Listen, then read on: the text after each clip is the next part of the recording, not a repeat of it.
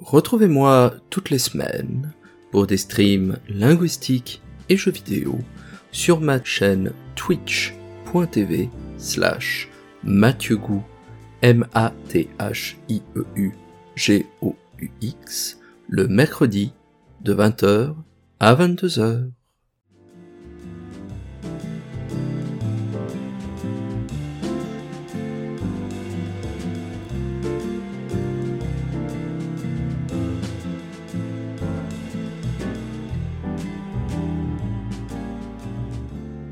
Ces derniers temps, et comme j'ai eu à le dire déjà à deux reprises cette saison, je joue à The Legend of Zelda Tears of the Kingdom, jeu développé et produit par Nintendo et sorti en 2023, un peu plus tôt cette année, sur Nintendo Switch. La nouveauté primordiale de cet épisode, et euh, celle qui a le plus attiré l'attention il me semble, c'est la capacité de fabriquer des machines roulantes, volantes, ou que sais-je, grâce au pouvoir de l'emprise, un des nouveaux pouvoirs que Link a à sa disposition et qui lui permet de combiner des éléments entre eux, des roues, des guidons, des voiles, des montgolfières et que sais-je, afin de produire des machines lui permettant de parcourir les airs et les cieux à toute berzingue. Il suffit d'aller sur YouTube ou de regarder un speedrun pour voir l'ingéniosité avec laquelle les joueurs et les joueuses ont considéré cette nouvelle adjonction au gameplay de Breath of the Wild et l'inventivité constante qu'il déploie afin de remplir ses différents objectifs. Mais moi-même, lorsque j'ai joué à Tears of the Kingdom, et si ce n'est aux endroits où l'on exigeait particulièrement de moi d'utiliser euh, cet objet, hein, ce nouveau pouvoir, par exemple dans certains sanctuaires, ou encore euh, pour récupérer certains Korok, puisque je les ai tous récupérés, ou encore dans le cinquième temple dédié aux sages de l'esprit, c'est quelque chose que je n'ai pas franchement utilisé, si ce n'est, encore une fois, lorsque j'en avais besoin. Mais lorsque je devais, par exemple, rejoindre une île haut placée, ou bien naviguer plus facilement dans les profondeurs, je construisais cet overbike que l'on a vu très rapidement, composé de deux ventilateurs et d'un guidon, pour aller un peu partout dans le monde et rien de plus. Alors, j'ai réfléchi, comme euh, je le fais souvent lorsque, lorsque je joue, et je me suis demandé si je ne passais pas à côté de quelque chose d'important, puisque le jeu nous encourage à chaque instant, à chaque virage, à utiliser ce pouvoir. Les Korok, bien entendu, sont là pour nous inviter à créer des machines plus complexes les unes que les autres, et à tous les coins du chemin, l'on peut trouver des roues, des planches et que sais-je qui nous permettent de construire ces différentes machines. Mais moi, j'ai toujours préféré utiliser soit la téléportation de sanctuaire en sanctuaire, soit marcher tout simplement, ou utiliser un cheval pour rejoindre les différents centres d'intérêt, considérant, comme je le fais d'ailleurs dans la vie de tous les jours, que je profite mieux de l'environnement, des rencontres et des lieux si je vais à pied ou à vélo plutôt qu'en voiture, en train ou en avion. Je me suis rendu compte en réalité que ma position, que ma posture vis-à-vis de ce pouvoir de l'emprise et de la faculté de créer ou non des machines se rapprochait en réalité à la posture que j'avais déjà dans Breath of the Wild, pas avec ce pouvoir nouveau évidemment, mais plus simplement avec les chevaux, puisque dans Breath of the Wild, je faisais absolument tout à pied et à la paravoile. Je n'ai utilisé les chevaux qu'à des moments, encore une fois, très circonscrits pour remplir quelques quêtes secondaires ou bien pour satisfaire à, l'un ou l'autre objectif caché, mais rien de plus. Et là, de la même façon, dans Tears of the Kingdom, je n'ai pas interagi franchement avec ce mécanisme, lui préférant d'autres façons d'atteindre euh, euh, la victoire. Et comme le jeu est suffisamment plastique pour me l'autoriser, cela finalement ne m'a pas franchement dérangé. Peut-être cela m'a-t-il ralenti épisodiquement, mais globalement, je trouve que c'est quelque chose qui fonctionne assez bien. Et donc, la question finalement qui se pose à tout cela, c'est jusqu'à quel point peut-on ignorer une mécanique plus ou moins centrale d'un jeu et jusqu'à quel point cette absence, ce refus d'interagir avec la dite mécanique nous empêche de profiter effectivement du jeu et du level design qui le complimente. Dans les jeux que nous parcourons, il y a un certain nombre de mécaniques de gameplay que l'on pourrait appeler centrales, noyaux. Euh, des mécaniques de gameplay dont l'absence ou le contournement euh, est sinon impossible, du moins propice à un challenge run. Hein. Euh, l'exemple prototypique est par exemple le, No A Praise de Super Mario 64 que j'ai eu l'occasion de présenter lors d'un colloque il y a euh, de cela une année maintenant et que vous pouvez retrouver sur ma chaîne YouTube et donc il consiste comme le nom l'indique à parcourir l'intégralité de Super Mario 64 sans utiliser ou le très peu possible le bouton A qui est donc le bouton nécessaire pour sauter qui est donc le mouvement principal hein, de Super Mario 64 ou de Mario en général. Euh, s'il faudrait ainsi hein, euh,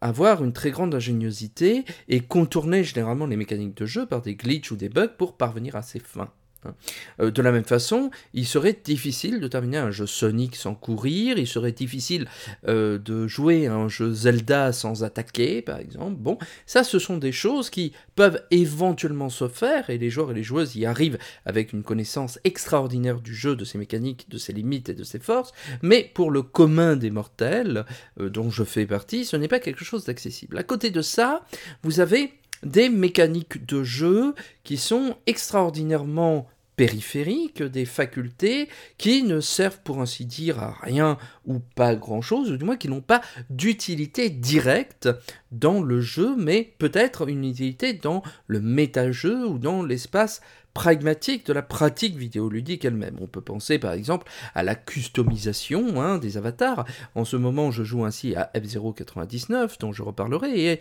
ce jeu nous permet de personnaliser jusqu'à un certain degré la voiture que nous utilisons, de changer sa couleur, euh, les autocollants que l'on utilise, la carte de joueurs qui nous représentent en partie, etc. Ça, ce sont des choses que l'on peut absolument ne pas faire pour jouer au jeu, et que l'on le fasse ou non, cela ne changera strictement rien à la pratique du jeu. Et puis à côté de ça, il y a une zone trouble, flottante, quantique, presque pourrait-on dire, euh, de mécaniques de gameplay qui peuvent apporter un avantage en jeu, qui peuvent nous autoriser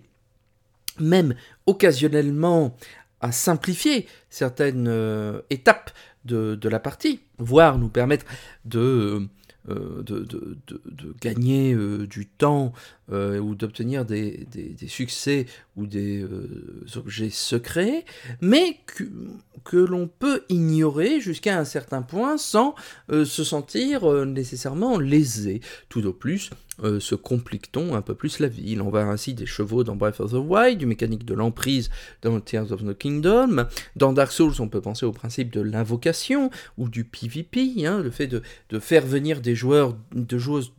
hein, pour, euh, pour nous aider à combattre un boss, par exemple, bon, sans que cela ne soit euh, nécessairement une, une, obligation, et ainsi de suite. Et donc il y a tout cet espace hein, de, de que l'on peut ignorer, Hein, euh, mais qui pourtant ne font pas partie des, des, des, des objectifs noyaux du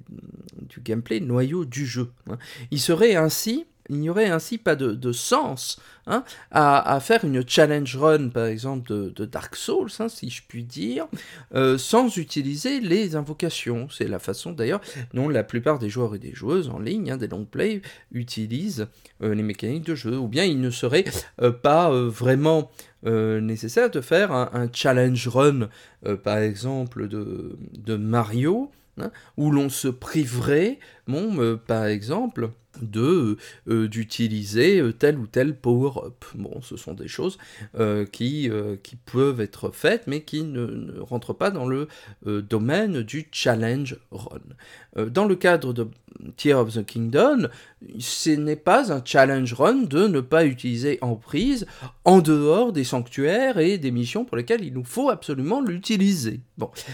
comme par exemple utiliser le pouvoir pour réparer le, le chariot des chanteurs qui active les grandes fées, ou bien euh, beaucoup de sanctuaires qui demandent d'utiliser Emprise pour activer des interrupteurs, euh, franchir des fossés, ou que sais-je. Hein. Le challenge run serait de s'en priver totalement. Et il y a maintenant, hein, on peut en trouver, des challenge runs qui font ce choix-là et qui nous montrent que c'est tout à fait possible. Mais sinon, il n'y a pas franchement euh, d'utilité à faire, à faire ça. Donc on est dans une situation un peu intermédiaire. Et ce que l'on appelle donc le gameplay d'un jeu n'est pas un ensemble strictement monolithique au niveau de sa relation avec le joueur ou la joueuse. C'est quelque chose qui se réduit grammaticalement tel que je l'ai montré dans, mon ouvrage, à un enjeu euh, formaliste. Hein. Il s'agit toujours d'appuyer euh, sur des boutons et d'activer des leviers pour faire tel ou tel objet, mais leur relation au joueur, leur sémantique, leur interprétation va différer très sensiblement, et de la même façon qu'il serait par exemple très difficile pour nous de parler euh, sans utiliser de verbes, il y a des tournures grammaticales dont on peut aisément se passer pendant très longtemps, hein, sans pourtant que notre communication que notre faculté à communiquer des sentiments et des idées, hein, des concepts, soit impactée d'une façon ou d'une autre. On n'explore pas toutes les capacités de la langue, mais tous les locuteurs et les locutrices n'ont pas vocation à le faire. Et il y a des choses hein, qui euh, permettent de, les contourner. Donc, la question est donc de, savoir si lorsque nous explorons un, jeu vidéo en particulier, la façon dont nous interagissons avec le jeu vidéo euh, exige d'avoir un point de vue intégral sur l'ensemble de ses capacités de jeu, ou bien si le simple fait d'avoir une, une sous-catégorie, une sous-fonction euh, de, des gameplays suffit hein, à avoir une expérience enrichissante et qui permet d'accéder à l'intégralité du sens du jeu vidéo. Pensons par exemple, pour donner un autre exemple, aux fatalités de Mortal Kombat, aux Fatality. Ce n'est absolument pas nécessaire pour jouer au jeu et pour le, le, finir, hein, pour voir le générique de fin, pour s'amuser de toutes les façons euh, que ce soit, que ce soit en combat contre l'ordinateur ou avec un autre joueur ou une joueuse humaine, mais se priver des fatalities, euh, c'est euh, ôter malgré tout une, partie importante, il me semble, du sens d'un jeu comme Mortal Kombat. Et donc on est là face à ce dilemme de quel est le sens du jeu vidéo au regard des capacités de jeu, des, éléments de gameplay qu'il nous présente comme étant ou non essentiels. Donc ça, ce sont des questions euh, que, je creuserai, je, pense, dans l'avenir. Hein. À l'avenir, j'espère arriver à une, situation, à une solution qui me satisfasse, du moins que je trouve satisfaisante pour,